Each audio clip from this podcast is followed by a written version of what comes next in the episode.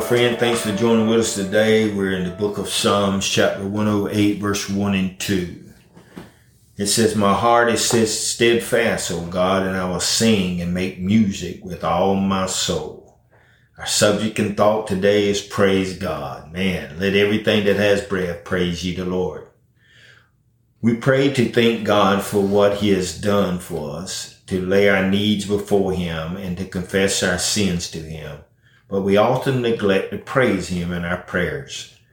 Never underestimate the power of praise in your life if someone Im- impresses you, you praise him or her. So why shouldn't you shower God with your praise? He is indeed worthy of our love and thanksgiving.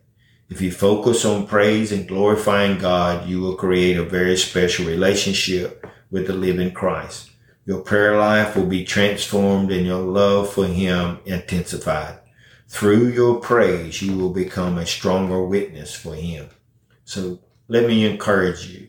Don't only just go to God in prayer for your needs, but also in your prayer, let it be a time of praise and worship unto the Lord. May God bless you and encourage you today is our prayer today. A word of encouragement is produced by Turning Point Ministries.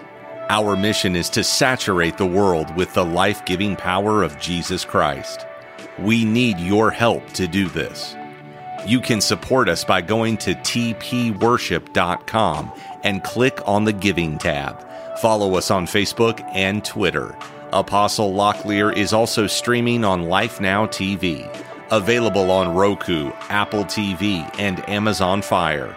Download our mobile app for Apple and Google. It is time to live your best life now.